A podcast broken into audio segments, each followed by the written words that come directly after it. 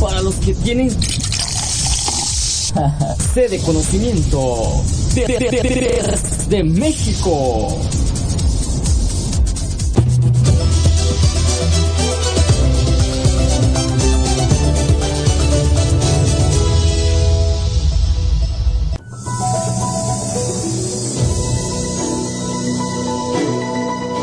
Estamos ya en vivo en nuestra transmisión del el día de hoy.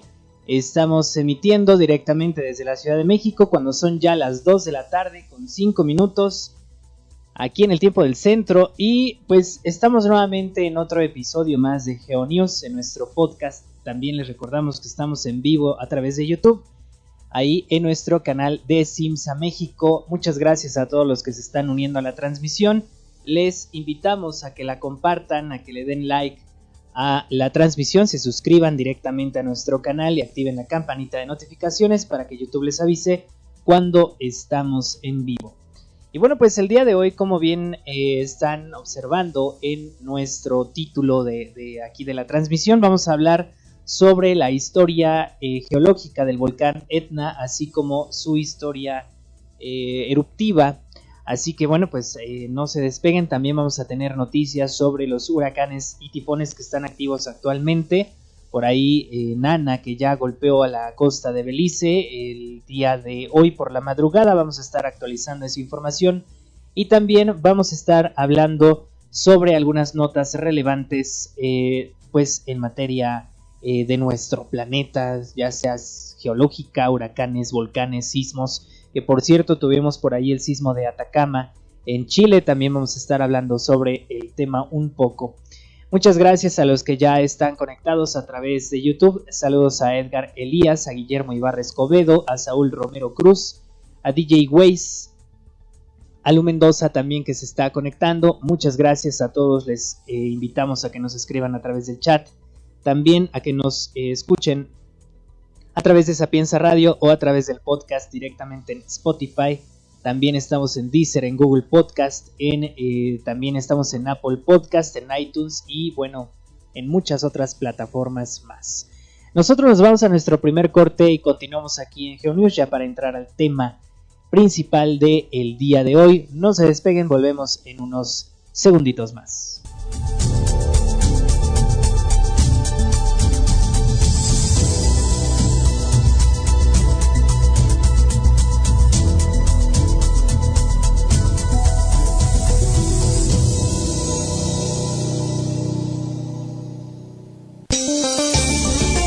Sigue escuchando GeoNews.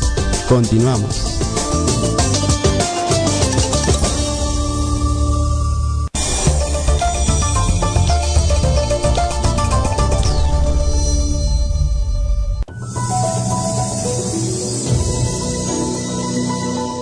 Ya continuamos aquí en nuestro programa GeoNews. Muchas gracias a los que nos están escuchando a través del podcast en Spotify o en alguna otra plataforma de eh, streaming. Muchas gracias a todos los que nos están este, viendo a través de el canal.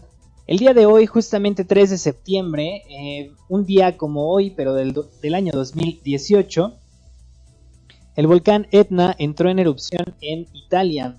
El volcán más activo de Europa se encuentra en la isla de Sicilia y es eh, conocido por sus constantes erupciones eh, volcánicas en las ciudades ubicadas debajo de sus laderas. Un evento de mediana intensidad comenzó durante la tarde del 13 de septiembre de 2013, cuando se dio un aumento de sismicidad eh, debajo del edificio volcánico. Horas después se produjo una columna de cenizas que fue por el viento hacia ciudades de Milo, Fornazo y Yarre, Horas después, varios flujos de lava descendieron por las laderas sin presentar riesgos debido a su baja emisión y viscosidad. Pocos días luego de iniciada la erupción, esta comenzó a disminuir hasta concentrarse en unas pequeñas fuentes de lava. El reporte de la sismicidad global que tenemos este, hasta este momento en la última semana se han registrado un total de 13 sismos con una magnitud igual o superior a 5.5 de los cuales destaca el sismo de magnitud 6.9 que fue registrado el 1 de septiembre, con epicentro ubicado a 85 kilómetros al noroeste de Vallenar, al norte de Santiago de Chile.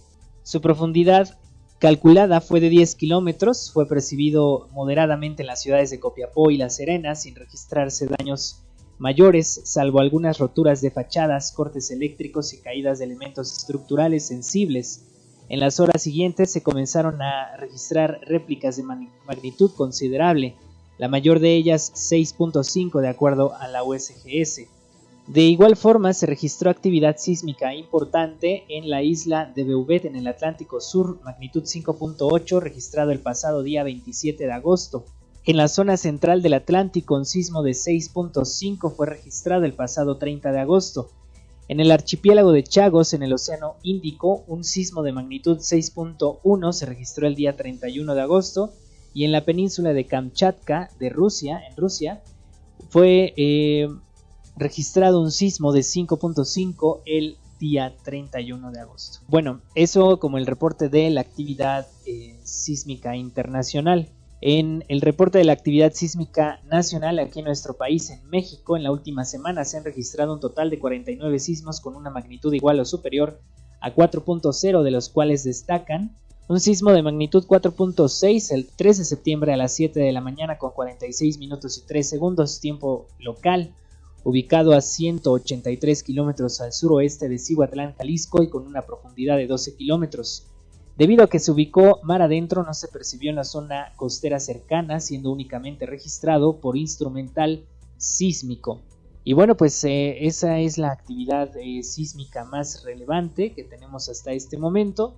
Y pues eh, nos estaban comentando justamente en el chat de nuestro canal de YouTube sobre un sismo que hubo en Florida hace ya algunas horas. Eh, se registró por parte de la USGS hace cuatro horas aproximadamente un sismo de magnitud final 3.8 que fue registrado un kilómetro al suroeste de Pollard, Alabama. El sismo tuvo una profundidad de 4 kilómetros y reiteramos una magnitud de 3.8 según la fuente que se consulte, la EMSC eh, que es la Agencia Sismológica Europea, lo dejó en 3.8 y la USGS en 4.0. También un sismo por ahí que hubo en la semana, en esta semana, eh, un sismo en la zona de Brasil.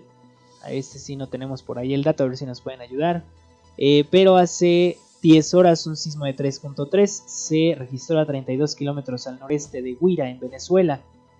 Este movimiento sísmico fue registrado a 11 kilómetros de profundidad y la fuente de datos es el Funvisis, que es eh, la agencia sismológica de Venezuela. Así es que a ver si por ahí nos pueden este, ayudar con el chat. Porque este es el último mensaje que tengo y no sé si es el, ¿sí es el último. Bueno, en las notas importantes que tenemos, notas relevantes de la ciencia de esta semana, también hay eh, modelos pues, que sugieren que Venus pudo haber tenido agua por casi 3 mil millones de años. Resulta que los investigadores del Instituto eh, Goddard de Estudios Espaciales de la NASA utilizaron datos obtenidos por varias misiones espaciales estadounidenses y soviéticas que fueron procesadas por varias supercomputadoras para realizar modelos de la hipotética historia climática de Venus en los últimos 4.200 eh, millones de años. Tras meses de procesamiento de los resultados se llegó a la conclusión de dos posibles escenarios. El primero de ellos habla de sobre la presencia de un gran océano de magma que tiene una duración de 100 millones de años, el cual junto con la, gravedad, eh, con la gran perdón, actividad del Sol ocasiona la pérdida total del agua, convirtiendo al planeta gemelo de la Tierra en un gran desierto seco. El segundo de ellos, el océano de magma, tiene una duración de unos 4 millones de años que permite la conservación de vapor de agua y posterior formación de un vasto mar de agua. De haber existido condiciones similares a la Tierra durante un lapso de tiempo considerable, es probable que se tuvieran los ingredientes necesarios para el surgimiento de formas de vida unicelular que pudieron sobrevivir hasta la llegada del actual calentamiento global que vive el planeta Venus. Pues estas son las, bueno, esta es la, nota relevante del día en cuanto a la ciencia. Más adelante tendremos ya las notas sobre los huracanes, tifones, ciclones tropicales que están activos en nuestro planeta.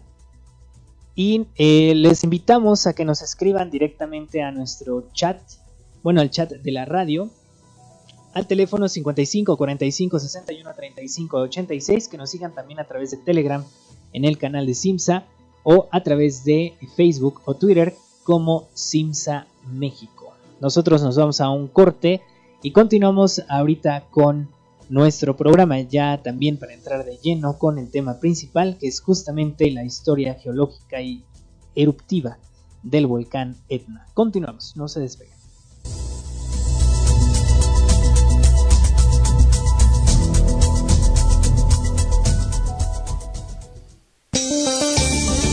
Sigue escuchando GeoNews. Continuamos.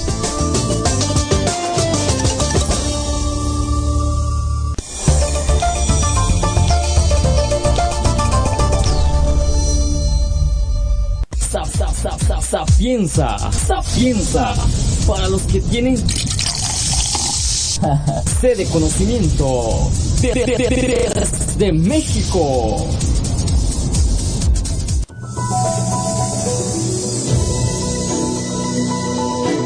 Bueno, ya regresamos amigos, muchas gracias por continuar aquí en nuestro podcast. Les enviamos a todos un saludo.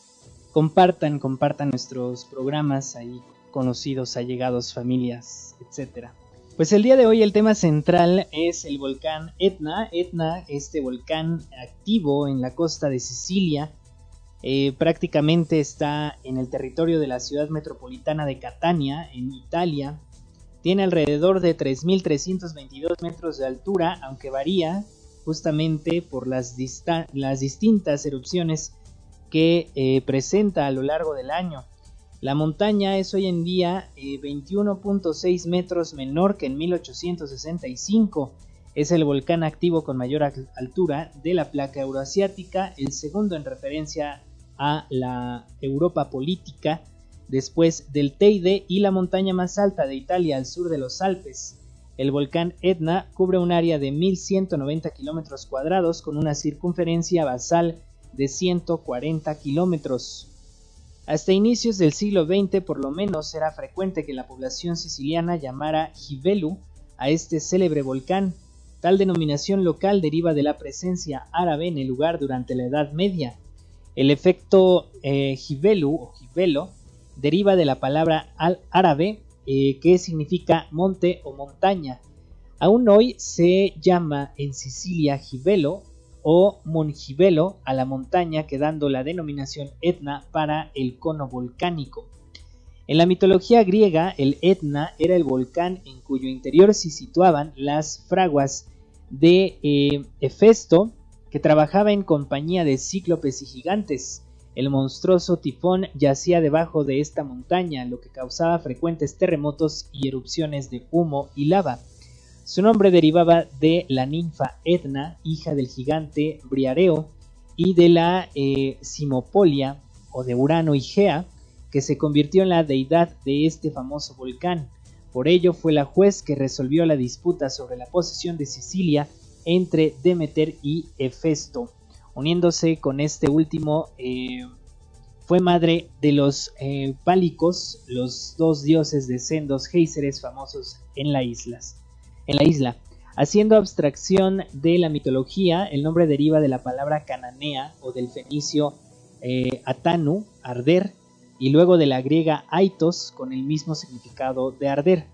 Durante la ocupación árabe de Sicilia en la Edad Media, el Etna fue llamado Jebel Huamat, en montaña de fuego, pasando a ser llamado durante siglos por gran parte de los italianos con la palabra mixta romántica arábiga Mongibelo. El Etna es uno de los volcanes más activos del mundo y está casi en constante erupción. Aunque en ocasiones puede ser muy destructivo, no está contemplado como un volcán particularmente peligroso, y miles de personas viven en sus alrededores e incluso en sus faldas. La fertilidad de la tierra volcánica hace que la agricultura extensiva con viñas y huertos se extienda a lo largo de las laderas de las montañas. Debido a la reciente actividad volcánica y a su población, el Etna ha sido eh, designado como uno de los 16 volcanes de la década por las Naciones Unidas. En junio de 2013 el Etna fue declarado Patrimonio de la Humanidad por resolución del Comité de la UNESCO. La actividad volcánica del volcán Etna comenzó hace aproximadamente medio millón de años, cuando la humanidad apenas estaba dando sus primeros pininos ahí en, el planeta, con erupciones bajo la superficie marina eh, en la costa fuera de Sicilia. El vulcanismo empezó hace 300.000 años hacia el suroeste de la cumbre actual, antes de que la actividad se moviera hacia el centro actual hace unos 170.000 años. Las erupciones de ese momento comenzaron a construir el edificio volcánico principal, formando un estratovolcán en erupciones efusivas y eruptivas alternadas. Desde hace 35.000 a 15.000 años, el Etna experimentó algunas erupciones altamente explosivas, generando algunos flujos piroclásticos importantes que dejaron extensos depósitos de ignimbrita, la ceniza de estas erupciones se ha encontrado en lugares tan alejados como en Roma, a 800 kilómetros al norte. Hace miles de años, el flanco este de la montaña experimentó un colapso catastrófico generando un enorme deslizamiento de tierra, en un evento similar al que se vio en la erupción del monte Santa Elena de, 1980. El deslizamiento dejó una gran depresión en el costado del volcán conocida como el Valle del Bow, Valle del Buey. Una investigación publicada en 2006 sugiere que esto ocurrió alrededor del año 6000 y causó un enorme maremoto que afectó a varios lugares del Mediterráneo Oriental. Esta puede haber sido la razón por la que el asentamiento de Atlit Yam o Israel, hoy en día bajo el nivel del mar, fuera abandonado repentinamente en esa época. Incluso se ha especulado que con el maremoto provocado por este gigantesco cataclismo pudiera ser el hecho que dio origen al mito del diluvio universal. Las empinadas paredes del valle han sufrido numerosos colapsos posteriores. Los extractos expuestos en el valle proveen un importante y fácilmente accesible registro de la historia eruptiva del Etna. Se cree que el más reciente colapso de la cumbre ocurrió hace unos 2000 años para formar lo que se conoce como la caldera Piano esta caldera ha sido casi totalmente rellenada por erupciones de lava posteriores, pero aún es visible como un claro quiebro en la ladera de la montaña cerca de la base del cono de la cumbre actual. Las erupciones del Etna no son todas iguales. Eh, algunas ocurren en la cumbre donde hoy día cuatro cráteres distintos, el cráter noreste, la vorágine, la boca nueva y el cráter sureste, otras eh, suceden en los flancos donde existen más de 200 ventilaciones variando su tamaño desde pequeños hoyos en el suelo a grandes cráteres de cientos de metros de diámetro. Las erupciones en la cumbre pueden ser muy explosivas y extremadamente espectaculares, aunque rara vez amenazan las zonas habitadas alrededor del volcán. Por el contrario, las erupciones en los flancos pueden ocurrir incluso a unos pocos cientos de metros de altitud, bien en las cercanías o en, la misma, en las mismas áreas pobladas. Numerosos pueblos y pequeñas ciudades se encuentran cerca o sobre los conos de antiguas erupciones laterales. Desde el año 1600 a.C., perdón, después de Cristo, ha habido al menos 60 erupciones laterales e incontables erupciones en la cumbre. Casi la mitad de estas han ocurrido desde el comienzo del siglo XX y el tercer milenio ha visto cuatro erupciones laterales hasta ahora, en 2001, 2002, 2003, 2004, 2005, 2008 y 2019. La primera erupción conocida del Etna es la registrada por Diodoro Sículo. El poeta romano Virgilio dio eh, lo que probablemente sea una descripción de primera mano en la Eneida.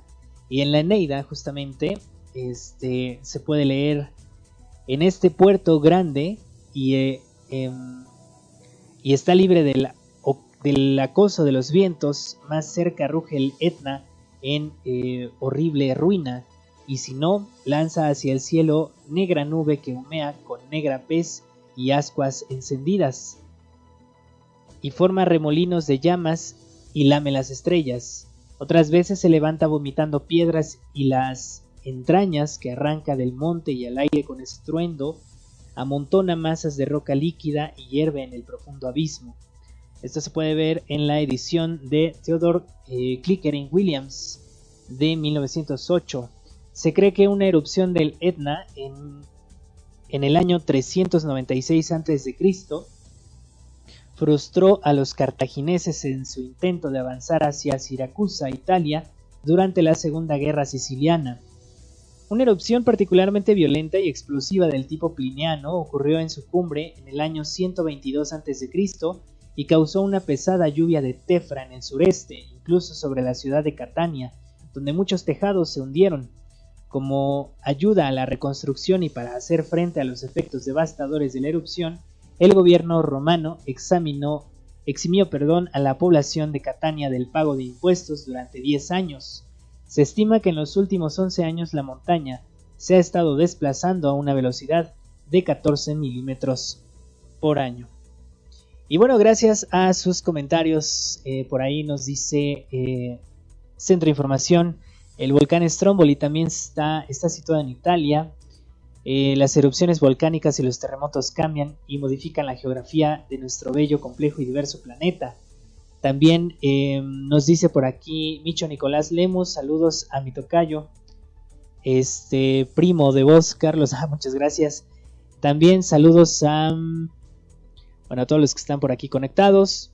Este, pues sí, les recordamos que se pueden eh, escuchar estos podcasts, estos audios directamente en Spotify, son totalmente gratuitos, por ahí también aparecen en nuestra página web y también les recordamos que eh, nos pueden escribir directamente a nuestro al chat de la radio que es 55 45 61 35 86. Si ustedes nos escriben desde otro país tienen que agregar la eh, clave más 521. Posteriormente el teléfono nuevamente 55 45 61 35 86 es el teléfono de Sapienza Radio.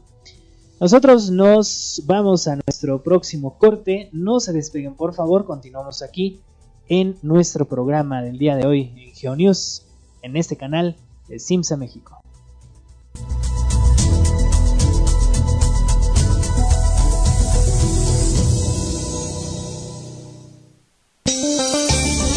Sigue escuchando GeoNews. Continuamos.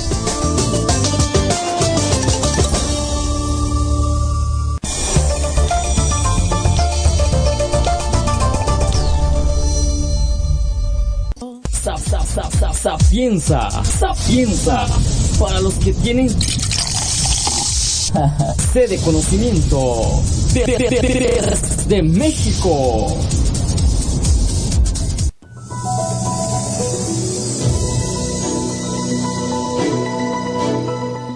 Bueno amigos, ya continuamos aquí nuestro programa les recordamos que nos mantenemos en línea a través de nuestra página web gia.com.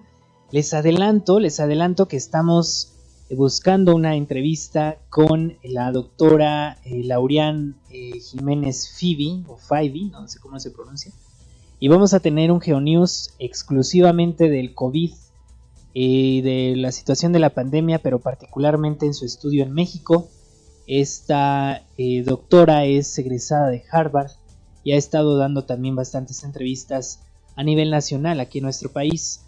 Eh, porque les recordamos que nosotros llevamos el conteo también de la situación del COVID en nuestro país en, em, basado en los datos de los estados, de las secretarías de salud estatales.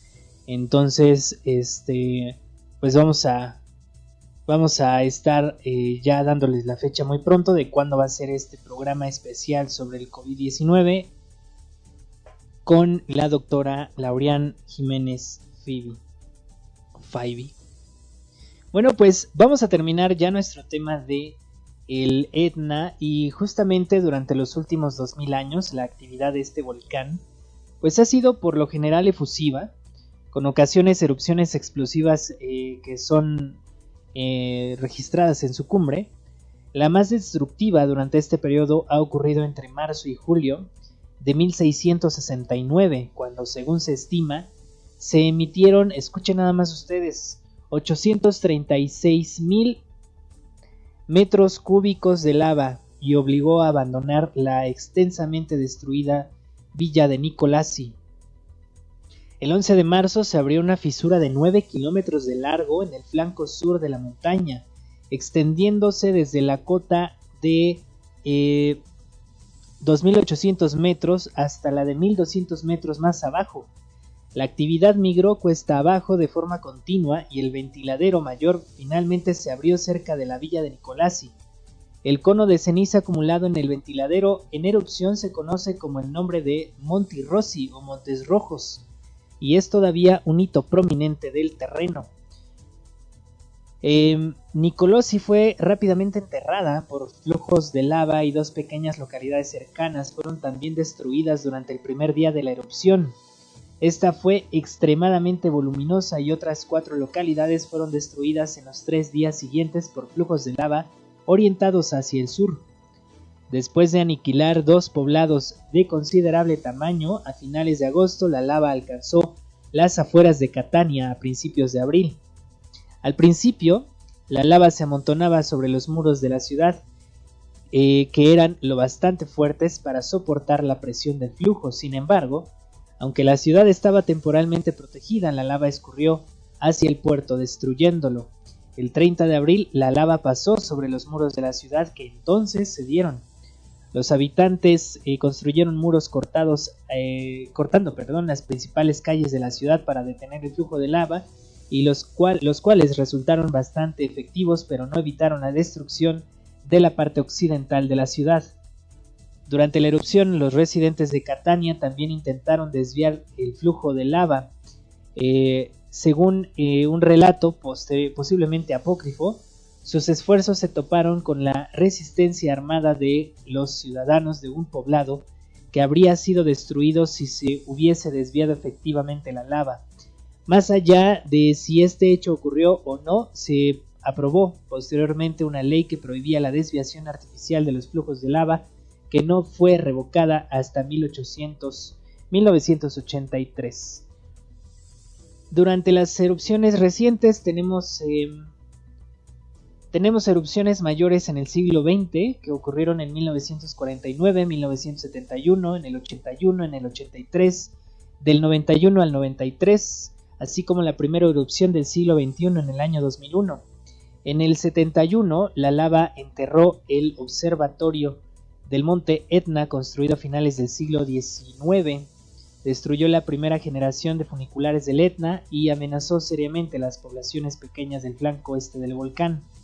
En 1981, en marzo, el pueblo de Randazo, en el flanco noroeste, escapó de milagro a una destrucción debido a derrames de lava de movimiento inusualmente rápido. Entre 1991 y 1993, un flujo de lava de la erupción amenazó al poblado de Zaferana, pero los esfuerzos por desviarlo salvaron al pueblo con la única pérdida de un edificio a los pocos cientos de metros del límite de la urbanización. En el 2002-2003, la mayor serie de erupciones en muchos años lanzó una enorme columna de cenizas que podía verse fácilmente desde el espacio y desde lugares tan lejanos como Libia a 600 kilómetros. Eh, bueno, esto se ubica en la zona media del mar Mediterráneo, en, el norte de África. La actividad eh, sísmica de esta erupción provocó un deslizamiento de hasta 2 metros en la cara este del volcán y muchas eh, casas en sus flancos experimentaron daños estructurales. Además, la erupción destruyó completamente la estación turística de Piano eh, Provenzana en el flanco noroeste, así como parte de la estación cercana al refugio Sapienza en el flanco sur. Entre 2004-2007, tras un derrame de lava, de lava bastante silencioso, lento e inocuo en el fragmento del flanco suroeste superior, entre septiembre de 2004 y marzo de 2005, se sucedieron intensas erupciones en el cráter sureste entre julio y diciembre, también en el 2006. En los días del 29 de marzo, 11 de abril y 7 de mayo de 2007 se originaron emisiones de ceniza, explosiones estrombolianas de una ventilación del lado oeste del cráter suroeste a mediados de agosto del 2007. También en el 2012 ya si nos brincamos más recientemente, el Etna entró en, erupción en la noche del 4 de enero con una lluvia de cenizas que provocó varios problemas en el aeropuerto de Catania en Sicilia que vio limitada su actividad aérea. El 13 de mayo hubo una erupción. En el 2018, el lunes 24 de diciembre por la mañana, el Etna entró en erupción, seguida de varios terremotos de magnitud eh, mayor a 4. Y esos serían como que los datos más relevantes del el volcán Etna hasta este momento. Y con esto terminamos nuestro tema principal del el día de hoy. Eh, escríbanos ahí qué les parece justamente este, pues todos estos temas Hoy particularmente hablando del volcán Etna, que es uno de los volcanes más conocidos a nivel internacional, junto con el Vesubio, que también está por ahí en, Italia.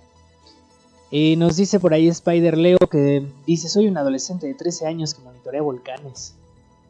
Muy, muy bien, muy bien. Este, qué bueno que, te intereses por estos temas también. Así que bueno, pues vamos a estar justamente pendientes sobre todo lo que esté pasando en materia eh, volcánica también a, este en los próximos días o en las próximas semanas. Y bueno, pues yéndonos ya a otros temas ya eh, más actuales, estamos en México, en México, en Belice, en Guatemala, Honduras, con los efectos de la tormenta tropical Nana el huracán ya eh, que se degradó justamente a tormenta tropical a 110 kilómetros al suroeste de la ciudad de Belice y a 205 kilómetros al sur suroeste de Chetumal, Quintana Roo. Eh, pues justamente como mencionamos, llegó a huracán categoría 1 en la madrugada del día de hoy, de hecho desde anoche creo que ya era huracán categoría 1 más o menos como las 9 de la noche. de acuerdo al pronóstico de la trayectoria, eh, Nana eh, seguirá ingresando este jueves por la tarde sobre la costa de Belice, por lo que podría afectar la zona costera de Quintana Roo en México. El viernes se espera que Nana atraviese Honduras y el estado de Chiapas, además de Guatemala, donde comenzaría a disiparse generando precipitaciones intensas durante los próximos días cuando ganará intensidad. Hoy jueves la tormenta tropical Nana podría tocar, eh, bueno ya tocó tierra de hecho entre Belice y Guatemala y Honduras, debilitándose rápidamente pero, pero favoreciendo lluvias muy fuertes de 50.1 a 75 milímetros de manera general en Tabasco con posibles intensas eh, con posibles lluvias intensas aisladas de 75.1 a 150 milímetros en Chontalpa, Ríos y Sierra, así como en el norte de Chiapas y Guatemala. Estas lluvias podrían ocurrir a comenzar desde podrían comenzar desde la mañana del día de hoy y continuar de forma intermitente durante el día, intensificándose en el centro-sur del estado durante la tarde-noche y eh, persistiendo hasta la madrugada en el occidente. Se espera que estén acompañadas por alta actividad eléctrica. Estas lluvias podrían generar encharcamientos en zonas bajas, además de posibles afectaciones a sistemas eléctricos. Por lo tanto, pues vamos a seguir pendientes de lo que vaya sucediendo. Guatemala advirtió también que Nana podría causar daños e inundaciones en el país. Eh, ante el incremento de lluvias podrían ocurrir desborde de ríos súbitos en áreas cuando se incrementen las lluvias por su llegada al territorio. En tanto, el gobierno mexicano emitió una advertencia de tormenta tropical para la parte sur de la península de Yucatán, desde Puerto Costa hasta el sur, eh, hacia el sur hasta la zona de Chetumal. Nana es la decimocuarta tormenta tropical de este año, de las cuales cuatro se convirtieron en huracanes, uno de ellos Laura, que evolucionó como huracán de gran intensidad y azotó Luisiana y Texas el jueves pasado, dejando al menos 14 muertos. Eh, bueno, también daños en zonas urbanas y rurales y derrumbes y deslizamientos. También les, pues justamente de este huracán Laura estuvimos hablando en el GeoNews pasado, el pasado jueves, y estuvimos analizando también eh, qué es lo que iba a provocar o cómo, cómo, se estaba, cómo estaba evolucionando. Vamos nosotros a nuestro último corte ya para terminar nuestro programa.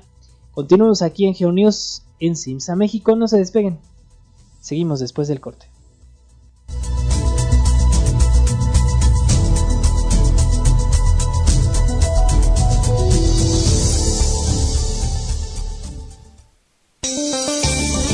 Sigue escuchando GeoNews. Continuamos.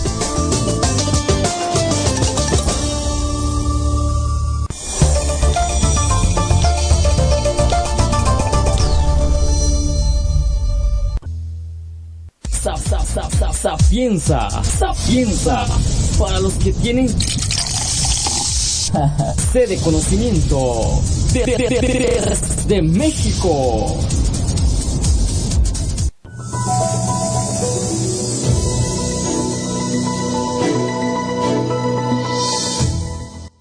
Ya estamos de vuelta aquí en nuestro programa. Muchas gracias a todos los que nos están escribiendo. Por ahí nos dice Centro de Información que el volcán Misty también se ha estudiado que puede alcanzar un índice de explosividad volcánica nivel 5 o 6. Muchas gracias este, por las felicitaciones. Muchas gracias Centro de Información. Pues sí, justamente a ver si después hacemos un programa nada más de el Misty. Este, muchas gracias. Entonces, pues sí, cumplimos, ya les mencionamos, cumplimos este exactamente siete años de existencia de Simsa México el pasado día 28 de agosto.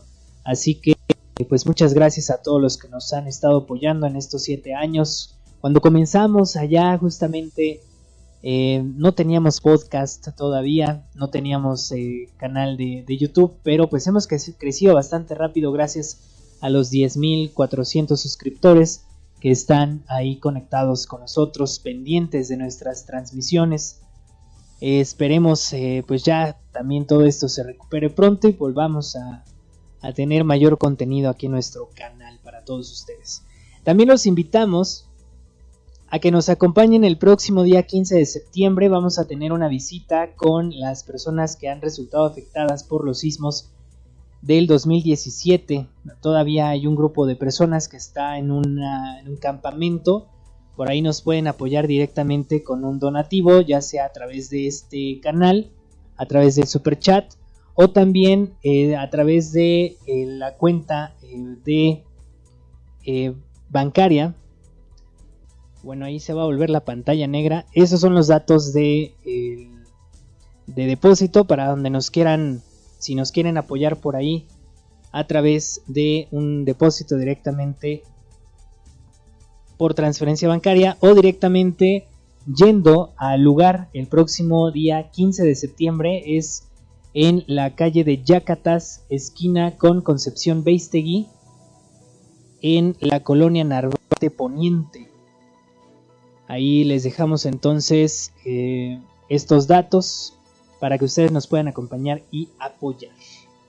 Bueno, pues eh, también en cuestión climatológica, todavía tenemos activo al tifón Maisak que está, pues fue bastante fuerte su impacto en Corea del Sur, ya llegó directamente a Corea del Norte, se mantuvo en categoría 4, es un, un ciclón o tifón de categoría 4, eh, que eh, pues impactó directamente en Busan eh, o Busan en la costa meridional de Corea del Sur con ráfagas de viento que alcanzaron hasta los 140 kilómetros por hora. En esta ciudad una mujer murió por una fuerte borrasca que destruyó los cristales de su departamento.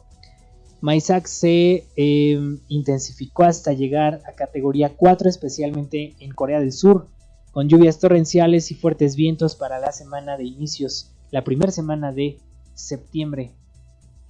También em, llegó, llegó a la zona de Corea del Norte, donde impactó por segunda ocasión en la costa de Kimchaek, en una ciudad de Corea del Norte, el jueves a las 2 de la mañana, tiempo universal. Las catástrofes naturales provocan generalmente más daños en Corea del Norte que en Corea del Sur a causa de la fragilidad de las infraestructuras norcoreanas. También les recordamos que por ahí en Corea del Norte pues no tenemos como que muchos datos sobre posibles daños, pero que evidentemente los hubo. Después del tifón Maisak llegará también Haishen para afectar a Corea del Sur. Los tifones Ma eh, y Haichen afectó, que afectó costas de Japón y Corea del Sur en pocos días de diferencia eh, pues van a llegar, va a llegar justamente Haichen provocando nuevamente lluvias intensas, marejadas ciclónica de hasta, ¿cuánto estábamos viendo? 8 metros de altura. 11 metros de altura en algunos, en algunos puntos. Haichen tiene vientos máximos sostenidos de 130 km por hora y ráfagas de 150 km por hora. Se mueve eh, de oeste a noroeste a 20 km por hora. Una vez que entre en par, el tifón se denominará localmente como Christine. Las trayectorias de ambos sistemas pues, son muy similares, de hecho los estábamos viendo ayer eh, en los modelos meteorológicos, principalmente el europeo, y son muy, muy, muy similares. Es demasiado pronto para saber si Haichen terminará pasando lo suficientemente cerca como para atraer otra ronda de vientos destructivos en la península de Corea del Sur, pero podría, bueno, de Corea, pero podría atraer menos vientos con fuerza de tormenta tropical. Y una vez eh, más podría generar otra ronda de fuertes lluvias en la zona de la península, así como también en el noreste de China y el suroeste de Rusia. Se espera que este sistema tropical se profundice rápidamente y llegue a ser un poderoso tifón. Algunos modelos prevén que el mínimo de presión podría llegar a 930 hectopascales. Si fuera así, sería uno de los tifones más profundos que ha afectado la zona cercana del sur de Japón, muy probablemente como categoría 4. Si baja a los 920, en la, la zona de los 920 milibares o hectopascales, estaríamos hablando de un tifón de categoría 5. Y vamos a regresar a la otra pantalla de eh, nuestra portada del día de hoy. Porque el día de hoy el tema central fue el volcán Etna. Muchas gracias por sus mensajes a Centro de Información. Dice por aquí está bien que vayan creciendo poco a poco y pueden educar a la población en información y culturas de prevención. Muchas gracias. Pues sí, vamos a estar haciendo todo el esfuerzo posible por eh, tener eh, pues estos eh, pues estos objetivos justamente con toda la población que nos ve y nos escucha. Nosotros nos vamos despidiendo ya de nuestro podcast del día de hoy. Este, muchas gracias eh, a todos los que nos escucharon, a Fer por haber estado en controles, también con, junto con Eric, que pues está, está, este, está iniciando Muchas gracias. Y pronto estará nuevamente Fernando López Zamora en, los, en, el micrófono de GeoNews. Así es que pues esperen, esperen ya pronto. Estamos ya todos de vuelta. Muchas gracias. Saludos a todos los que nos vieron a Centro de Información, a Spider Leo, también a Micho Nicolás Lemus, a por ahí también a DJ Weiss, a Carlos David Ramírez Cepeda, José Fuica, a Edgar Elías, a Guillermina Ibarra Escobedo, Saúl Romero Cruz, muchas gracias. Nos escuchamos el próximo jueves en otro programa de GeoNews, en otro podcast. También recuerden que estamos ahí en Spotify, Deezer, Google Podcast, Apple Podcast y muchas otras plataformas de streaming. Nos escuchamos el próximo jueves. Yo soy Carlos del Ángel. Hasta luego.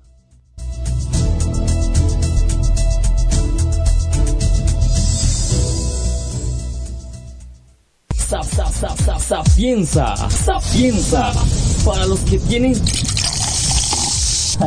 sede conocimiento de, de México.